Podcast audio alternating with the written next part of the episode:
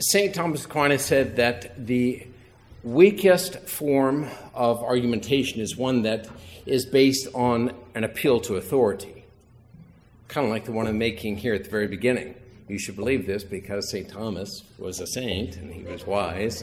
Believe it. But it's easy enough to demonstrate through experience. I know it from time as a priest saying, well, the church teaches, well, that is not held in very high esteem, even amongst Catholics. Many of you know it from being parents. At a certain time, you could say, well, because mom said so. But that only works to a certain age, and then it seems less effective for some reason. The first reading gives a nod to this. It is the decision of the Holy Spirit and us. Wow, that's a significant statement.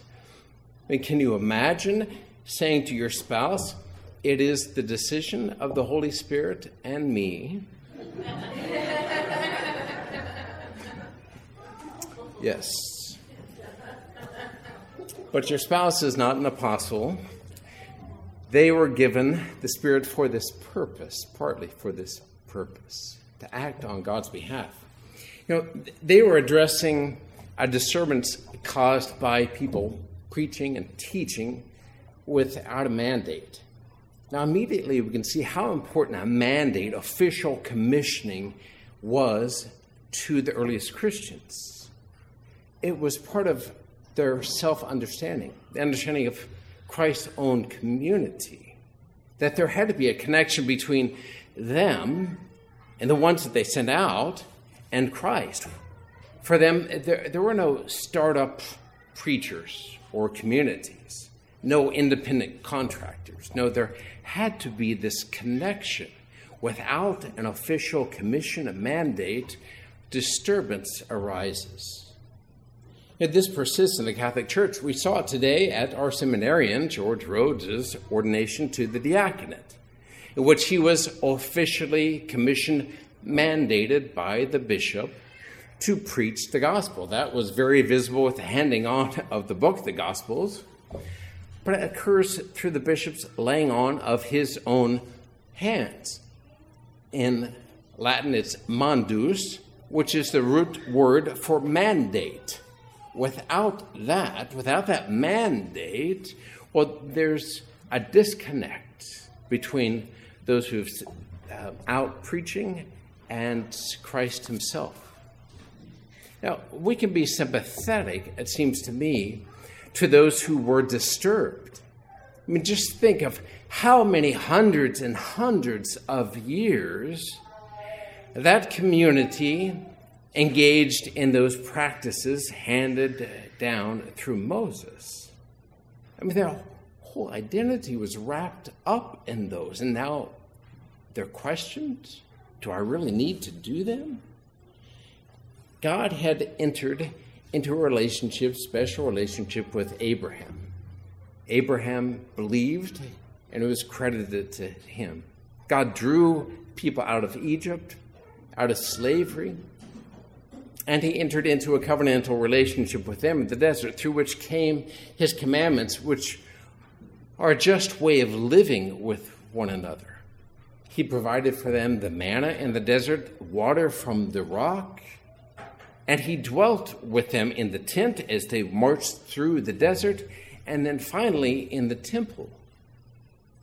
And then, even after the temple was destroyed, they were exiled and returned, they still looked forward and hoped the time in which God would return and dwell definitively with his people. I mean, that final fulfillment is captured in our second reading from Revelation.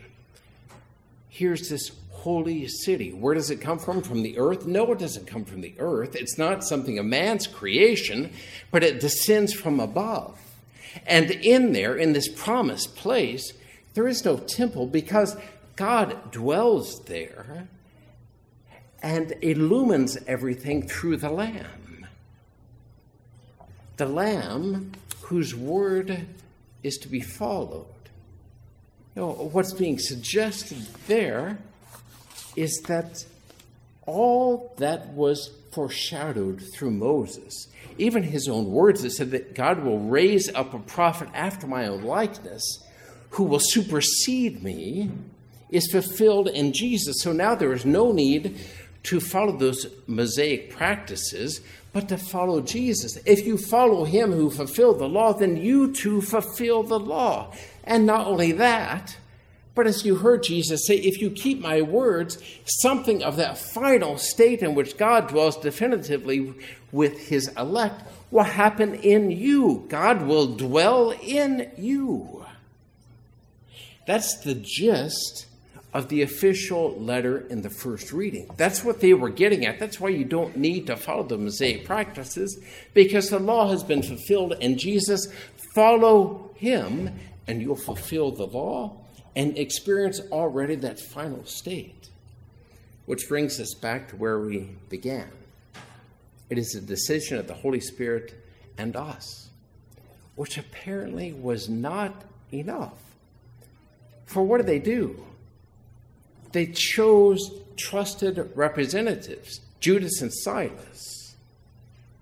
They chose individuals that the community to whom they were sending that letter already knew and trusted, which was a common practice. Here, they can verify what's going on in this letter. We can believe them because we know them. We know what kind of people they are. And so the words that they pass on to us can be believed. It reminds me of a document in Vatican II on priests in which it says that it's true that God can work and does work through sinful priests. But he finds it much more effective and fruitful to work with holy priests, ones whom the people trust and find credible. Friends, we have been entrusted with that which came down from Christ through the apostles.